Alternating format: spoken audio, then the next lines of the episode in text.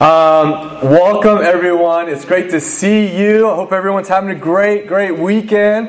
Um, the weather is great. I hope you enjoyed that and are making the most of it. Uh, it's great to hear from the worship team. It's great to hear from uh, David. Uh, just don't be crazy for crazy's sake. Uh, that's what I got out of that. But uh, no, no, I'm just kidding. Uh, it, it's going to tie into what we're talking about here today. Loving more deeply.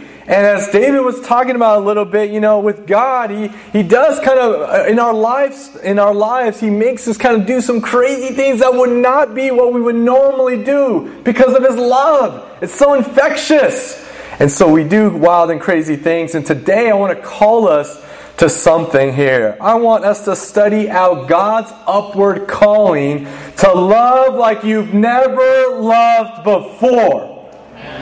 That's crazy, right? Yeah. We're going to talk about that here today. And I just want to go ahead and we're going to be reading from 1 Thessalonians chapter 2. We're going to use um, Paul's relationship with the church in Thessalonica as the, as the example. And we're going to do a lot of reading here. And so if it helps, go ahead and just close your eyes. Go ahead and just, just follow through. Because what's more important than just kind of reading every single word uh, is for you to hear the love the, the, the crush that Paul had for the church in Thessalonica as we study this out. 1 Thessalonians 2, verse 7 reads Just as a mother, a nursing mother, cares for her children, so we cared for you because we loved you so much. We're delighted to share with you not only the gospel of God, but our lives as well. Surely you remember, brothers and sisters, our toil and hardship we worked night and day in order to not be a burden to anyone while we preach the gospel to you. You are witnesses, and so is God, of how holy and righteous and blameless we were among you who believed. For you know that we dealt with each of you as a father deals with his own children, encouraging and comforting, and urging you to live lives worthy of God, who calls you into this kingdom and glory. Jump down to verse 17. Brothers and sisters, when we were orphaned by being separated from you for a short time, in person, not in thought, out of our intense longing, we made every effort to see you. For we wanted to come to you, certainly I, Paul, did, and again and again, but Satan blocked our way. For what is our hope, our joy, our crown, in which we glory in the presence of our Lord Jesus when he comes? Is it not you? Indeed, you are our glory and joy. So when we could stand it no longer, we thought it best to be left by ourselves in Athens. We sent Timothy, who is our brother and co worker in God's service in spreading the gospel of Christ, to strengthen and encourage you in your faith, so that no one would be unsettled by these trials, for you know quite well we're destined for them. In fact, when we were with you, we kept telling you that this would happen. We'd be persecuted. And it turned out that way, as you well know. For this reason, when I could stand it no longer, I sent to find out about your faith. I was afraid that in some way the tempter had tempted you and that our labels, uh, labors might have been in vain. But Timothy has just now come to us from you and has brought us good news about your faith and love. He's told us that you always have pleasant memories of us and that you long to see us just as we long to see you. Therefore, brothers and sisters, in all our distress and persecution, we were encouraged about you because of your faith.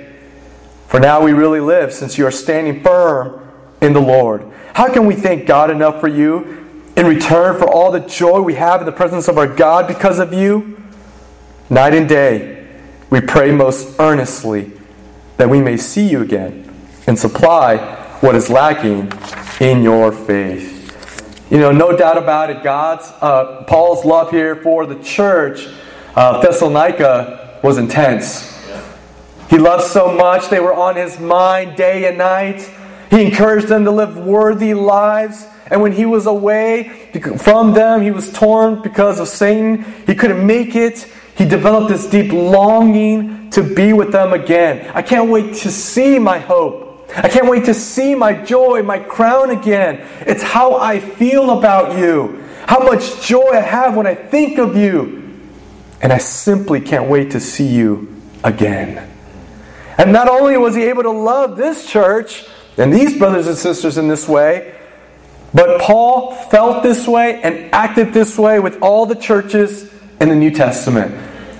Paul set this high ceiling of love. He had this insatiable desire. How can I love more? How can I make more of a difference, have more of an impact? And you know, I really believe that the degree of our success, the ceiling of our impact of life, will be determined by how much we love. Our success as a person, our success as families, as a region, as our small group, as a church, how deeply we love. And so, as we study out, look at the Paul's life here and the inspiring lives of the disciples in Thessalonica, I want us to encourage and simply not be satisfied for where your love is today. But to want it to grow and more and more, and to believe that your love can grow more and more.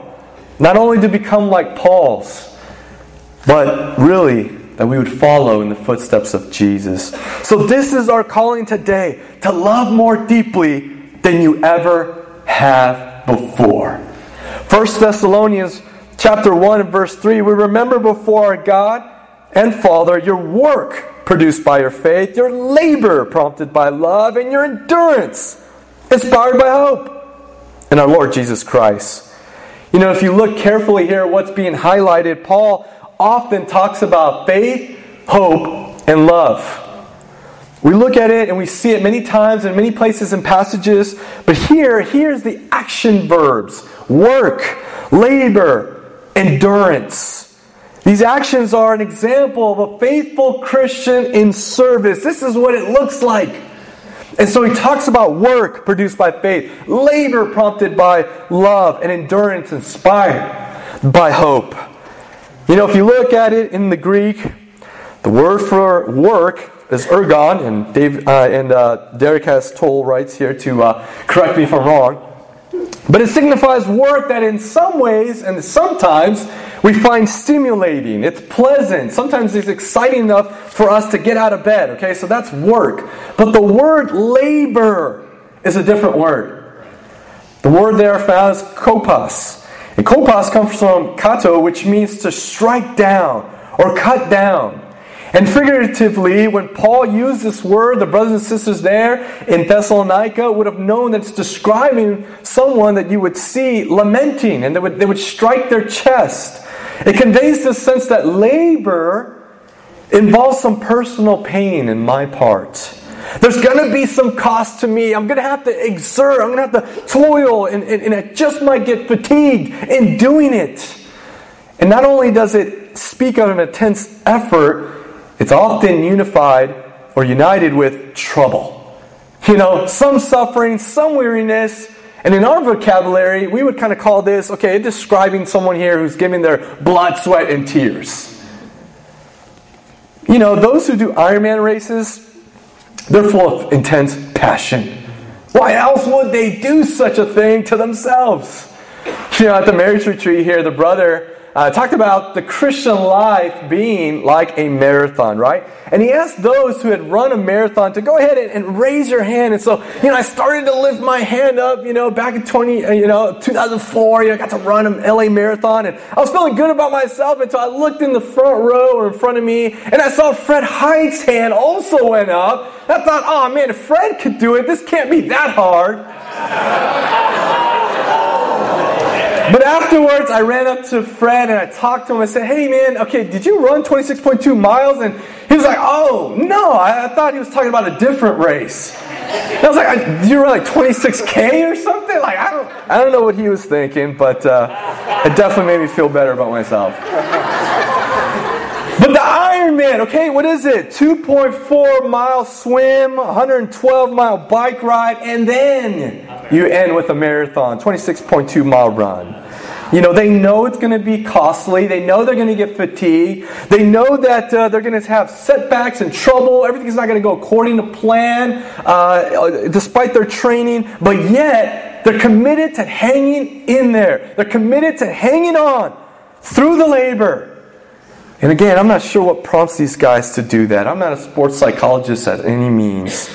But I do know this what prompted the Christians at Thessalonica to serve their fellow brothers and sisters and those around them in this way. It was because their labor was prompted by love. Yeah.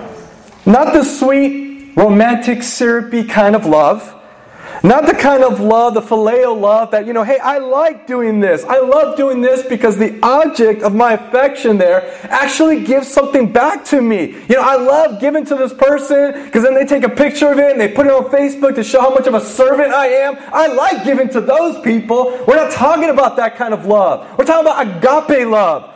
Focus centered love where it costs you something. You might not get recognized for it. And you're thinking about their needs more than yourself. There's a greater person involved. Yeah. Jesus obviously was a perfect example of this, an inspiration of that kind of love to us. And that kind of love there is what we're talking about, that labor known as kopos. But can you think of some labors of love in your life? What are some labors of love? You've ever been in love so much with the idea of maybe saving up for a certain item to buy? Or maybe you're, you're, you're saving up for a certain vacation or a certain thing. You know, I'm at dinner with some of the guys, some of the teen guys, uh, not too long ago, and only one of them had money for food. And they usually all have money for food, but this time, only one of them did. So I covered the other guys who didn't have money, and the guy who did, when we were up there about to make the order, he didn't want to spend his money. I asked him, Hey, are you saving up? He said, Well, you know, I, I just don't want to spend my money on food. I said, okay, I wasn't sure if he was wanting me to like feel bad for him and pay for him as well. But instead, I said to him, man, here I am while I'm eating my In N Out delicious burger, looking at him, and he's like not eating. So let me get this. You're straight up not eating right now, not because you don't have money, not because you don't have friends who are willing to pay for you, but rather because you don't want to spend it on food? And he was like, Yeah. I was like, Man, I respect that. And I just kept eating my burger. I respect that because he was willing to go without food. Maybe worse, to watch the rest of us eat our delicious food. I mean, he was willing to go hungry for the cause. Man, I think about falling in love with Addie. It prompted effort, cost, creativity. I wasn't a UCLA student, but there was a, there was a class at UCLA, an eight week course of salsa dancing. Oh, so I had to get creative to get in there, and it was costly because I wasn't a student, so it cost me more. And I was willing to drive Monday nights down the 405 North Freeway. And if you know anything about Los Angeles, the traffic, what should take you about 30, 45, easily an hour and a half, an hour 45. The inner turmoil there to go and visit Addie, but man, I would do it. I can't dance a lick. Two left feet. Is it one, two, three? Is it right, left, right, or left, right, left? What? What is it? But I was willing to do it. Right. Willing to look like a fool, looking silly. Why? Because even though it was labor, man, it was prompted by love. Come on now. Come on now. You know, and what are areas where you've just made these Olympic sized efforts? Yes, yes, you're challenged. But you are also inspired. You're invested. You're like, I overcame odds. And whatever thing you're thinking about, one thing we have in common is that that didn't just happen naturally. It didn't just happen organically. You thought about it. You invested. You planned. You worked. You sacrificed. You put in the blood, sweat, and tears for it. Why? Because that labor there was prompted by love. And that's the labor of love we're talking about in this church. This is what's so admirable about the church of Thessalonica. How about us? What's your labor of love look like today? What might it tell you? What would it say about you? Let's talk about a few today. The reality is, we can write down many things that we feel really good about amazing labors of love, amazing, incredible examples and servants are doing and are continuing to do. Examples behind the scenes, people taking leaps of faith to meet needs. Some go without recognition. But I wonder if there are areas where we can take it higher so we can love deeper. You know, you know, are we laboring to speak the truth in love? You know, we read in verses 11 and 12 in chapter 2 where Paul was talking about this fatherly posture with them, right? And he says, You know, I've dealt with you as a father deals with his children, encouraging, comforting, urging you to live lives worthy of God who calls you into his kingdom and glory. You know, the labor of truth here is simply calling people to live a life worthy of the Lord. That's what the labor of truth is here, all about. You know, that we would understand that we find our worth in God. That God tells us we're so valuable, we're so important, we're worthy of His Son's sacrifice, and therefore, He's worthy. He's worthy of our affection. He's worthy of our devotion. He's worthy of praise and obedience. He's calling them to live a life worthy of God. Where the truth comes in is when sometimes people aren't living a life worthy. And we got to help them out. We got to help them see the truth. We got to encourage them. Right. Maybe you have a brother or sister in your group and they're starting to miss church. They're making these bad habits and they don't see the red flags that are coming up, up ahead. They don't see the danger up ahead that's around the corner.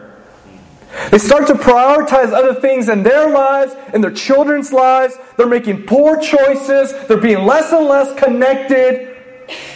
And we have opportunities to love, but the question is are we laboring to speak the truth in love?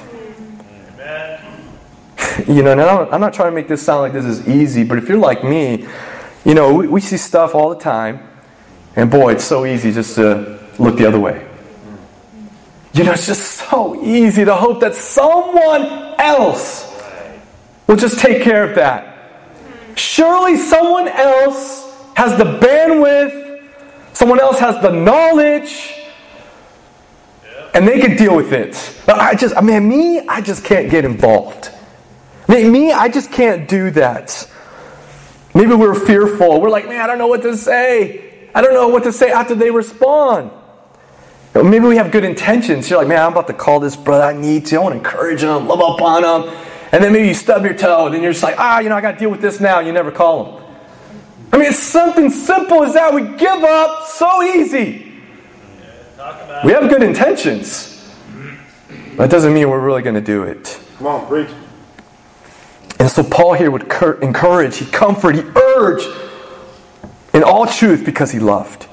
He encouraged maybe the person who was a bit distant, maybe the person who was going through a hard time, just to show someone that they care, that someone cares.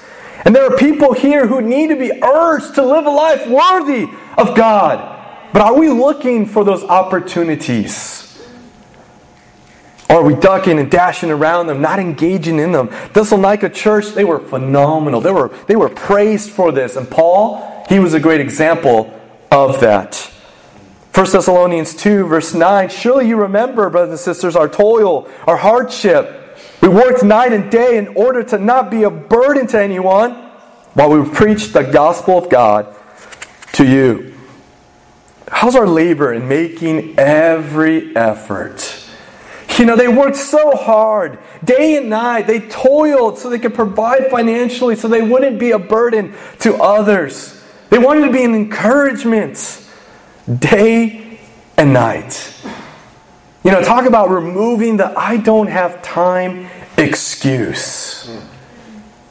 Mean, I totally don't know their whole situation, but for them to say day and night, there's something about that. I had to ask myself, and I want to ask you, it's like, what are you doing at night? No, no, seriously, what are you doing at night.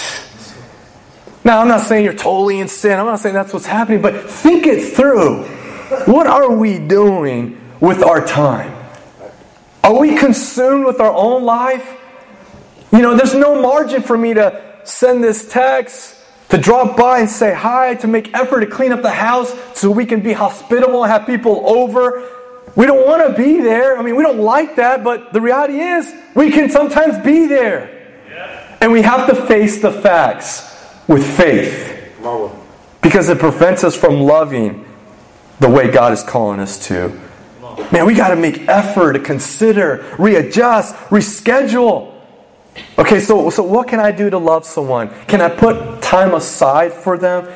You know, can I just be intentional when I come to church, when I come to midweek, meetings of the body? Is that not another reason why it's so important to be a part of the body, to be in the light with each other? So, what's your effort level? And what can we do to grow in that? You know, are we laboring to have Christ like expectations? You know, chapter 3, verse 2, Paul, he couldn't get back there. The persecution was so great, right? He wanted to so badly in Acts 17 when he was in Thessalonica. They were upset with what he was doing, preaching, all the converts that he was winning. And so the political people, the Jewish people, they get together and they take him away, right? Or they, they come to take him. But, you know, uh, they're looking for him, and uh, they go to Jason's house, and they don't find Paul, and so hey, you'll do it. So they take Jason, right? Talk about being at the bad time, the right, uh, bad time, and bad place, right? It's like, oh my gosh, you're associated with Paul. We're to take you. And uh, Paul leaves out of town quickly because, you know, it's about to go down. And so he's dashing and ducking uh, to get uh, out of town to avoid the crowds. And, you know, last night we had such an incredible youth and family night, talking about conflict styles. Here's an example of avoidance and the proper way to use this style, right? It's important for him to avoid it. I was really proud of the teens last night. They knew a lot of passages, a lot of scriptures. It was lively at our youth and family night last night. So Paul's in Corinth now, and he's like, man, I'm over here, but I really want to be over there. I'm stuck right now over here, but you know, I can't go to you, so you know what? I'm going to send Timothy. He'll go. To do what? To strengthen and encourage you in your faith so that no one would be unsettled by these trials. I mean, he was so concerned. You know, I know you're in the mix. I know there's persecution. It's challenging. It's hard. You're in the battle. But I don't want you to lower your expectations. Even in the midst of your trials, I want you to be strong. I want you to remain faithful, doing your best for God. I want you to be encouraged. I want you to be doing more and more than you've ever done. And Paul knows the temptation that we face when we get comfortable with one another. When we've been in a group or a friendship for a period of time, and you just get to thinking, well, that's just who they are. And uh, that's just who she is, and that's who he is, and that's how I am, and so that's just the way it's going to be. And we settle for less. And Paul, Paul's making the appeal. He's like, guys, let's let's start expecting great things from one another. Let's start by looking at others the way God calls them, the way God looks at them, calling them higher, not just you know, we're not just talking about attendance or things like that, but to be deeply spiritual. Yes. To give of their gift sets and their talents for the Lord. Paul says, day and night. Day and night, I'm going to labor for you. I'm going to fight for you. I'm going to, I'm going to call you higher. Let's, let's expect more of ourselves. And then let's expect more of others. Let's not settle for less than God's best. You can love more. And here's how Man, you know, if you were to make yourself just a little bit more available to your friends, to your neighbors, and you share your faith, wow, could you not save a soul? Could God not use you to save a soul this year? You know, man, if you were to be more active, more involved, participate in the group discussions, or just what we're doing, you'd make such a huge difference in our Bible talk, in our city group, in the lives of those around you. But, but, you know, are we laboring to have higher expectations of one another? Rather than settled expectations of one another. Sure, yeah, I mean, that person, I mean, you know, they're, they're, they're surviving. They're around, you know, they're there. But, but are they thriving? And there's a big difference. Loving like you've never loved before will help us to get there. Okay. So, so what instruction would Jesus give you in order to love your brothers and sisters more deeply? Is it maybe to love with a little bit more truth? You know, is God speaking to you here today that, man, you know, your friendships are full of fun, no doubt about it. They're full of fun and, and food. But what about truth? What about truth? Is it obvious to the world that your friendships have been forged not because of the city you live in, not because you talk about the same sports teams, not because of your race or, ethnicity, but because of the living God and what He's trying to do through us in this city. Amen. Is it obvious? Does it speak truth to the world? Maybe, maybe, man, I got to make a little bit more effort. I got to speak a little bit more effort. I got to make a little bit more effort. And or maybe you just got to be more strategic in calling others to higher expectations of themselves. 1 Thessalonians 4, verse 10. In fact, you do this, uh, you do love all of God's family throughout Macedonia, yet, yet, we urge you, brothers and sisters, to do so more and more. I mean, here's Paul this is a church that's exemplary in this area. And Paul has the audacity to say, No, that's great, but do this more and more. And maybe we're like, Oh my gosh, I don't, how can we do that?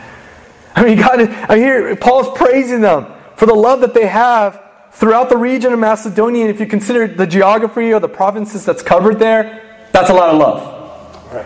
And he's calling them and imagine if our church, if each person and every disciple was fueled and inspired the way that Paul was and the way that Thessalonica church was, and they became a model for the entire region of Macedonia, couldn't we become a model too? What would be said about us if we focused on this? But we're going to need to love more love our brothers and sisters more, love the lost more. You know, I mean, when we jump into Bible studies, there's something awesome happen. Don't we just get light up a little bit because we're like, wow, this is what it's about. This gives us perspective. When people's lives are being cut and their hearts are being moved and stirred in such a way to find the truth like never before, you're like, man, when, when, what's the next one? But where's the next open person that God is leading me to? You start journeying on towards that adventure. You start remembering this is what's worth laboring for. You know, I'm grateful that our sister Isabel Hernandez is, is, is doing okay. She's, she's healing, right? You know, it's crazy because my uncle, I'm really close to my family, uh, he just got into a really bad car accident. He was T boned by a drunk driver. And luckily, my uncle survived, but you know what? The drunk driver didn't. I mean, this is my childhood, like, father figure that I grew up with. And it almost in an instant could have been taken like that. Man, I couldn't wait to just try to connect and talk with him, talk to my mom about her, his, her brother. I mean, guys, I mean, you know, here it is. Here it is. He's trying to wake us up. But where do we get this kind of love? Because you might be feeling challenged like I was as we're studying this. Man, how can I love more? I, I don't know if I can do this. In verse 9, it gives us the answer. Now, about your love for one another, we do not need to write to you, for you yourselves have been taught by God to love one another. I can't manufacture any more love. Well, yeah, at least not this kind of love. I mean, God is calling us uh, you know, to love in such a way. And when we step up to it, guys, you know what we're saying? We're like, hey, I voluntarily do this. I know it's going to cost me. Okay, labor's involved. I'm not going to get much from it. There's not much gain. You know, you don't get any material reward or compensation for it. You're not just going to jump out of bed and sign up for this, right? Unless, unless you have spirit power and God divine enabling you to love like this. And what better place to go to than God to learn to love more? He's love. He created it. He sends it. He gives it. He teaches it. He bestows it. A fruit of the Spirit is love, and it's inside of us when we're baptized into Christ for the forgiveness of our sins. More and more divine gifting is, is happening. more and more enabling the Holy Spirit in our lives. But when we do not love more and more, you know, it starts to look like this. You know, a move in comes in, and we've had a lot of move ins, right? Oh, there's no, there's no more room for our group. There's no more room for love for you. And yet, Jesus is quite the contrary. Doesn't he say, In my house there are many rooms? Preach. Preach. You know, it's like, oh, you know, there's that friend that's coming, and man, I, you know, he's just waiting to be loved up on, someone to say hi to, to be noticed and cared for. Nope, I'm not going to go say hi. You know, someone else got that. Someone else is going to take care of that. Now I'm going to wait for them to come say hi to me. Oh, you know, in the teen ministry or the middle school ministry, you know, oh, my kids got mentors, and, you know, I'm just going to wait for them to, uh, you know, come to me and stuff like that. Oh, we want our kids to be mentored, but maybe, you know, maybe I don't want to mentor someone else. I hope we're getting ready those of you who are in middle school for what's to come here. But, you know, guys, whatever our challenges about, you know, whatever challenges we have, we got to rely on God. Yeah. And so where do we get this? Where do we get more and more? You pray. 1 Thessalonians 3:12 May the Lord make your love increase and overflow for each other and everyone else, just as ours does for you. Your love is too weak to share with a stranger, you pray. It's challenging for you to first love your own wife or husband or kids before you can go love anyone else. Pray. Pray. Through prayer, God makes our love increase. What was part of the success of the Thessalonica church? It was Paul praying for them. Remember? He said day and night. What he did for them was pray. And what did he pray for? I bet he prayed for them to love more. He prayed continually, abundantly, frequently, urgently. You know, I was so moved. One of our sisters here was facing health challenges, and she posted it on Facebook. She's like, you know, the meds aren't working right now, and God can heal me with your prayers. Man, it just struck my heart for a second. I don't relate, I don't fully understand that, but she made me understand and realize that I play a part in this and that I can pray and God could do something about it. Man, I just stopped and prayed. And I want to ask each one of us here to pray this prayer this week. First Thessalonica, I mean First Thessalonians 3:12. Pray for your spouse. Pray for your family. Pray for your children, your city group, your friends. Let God encourage us. Let God fill us up in a way so we can love like we've never loved before. And after you pray, make room. Make room. Make room in your schedule, in your day, in your night. You might have to come early. You might have to stay late. You might have to cut things out that prevent you from doing so. And make room in your heart. Make room in your heart. You know what clogs our heart? You know what doesn't make room is worry. It prevents us from being fruitful and faithful. Creeping materialism, wanting to keep up and fit in. Those things can, those are real things, guys, and we got to bring to light. They stunt our growth, they stunt our love. And we got to remove those things in our lives.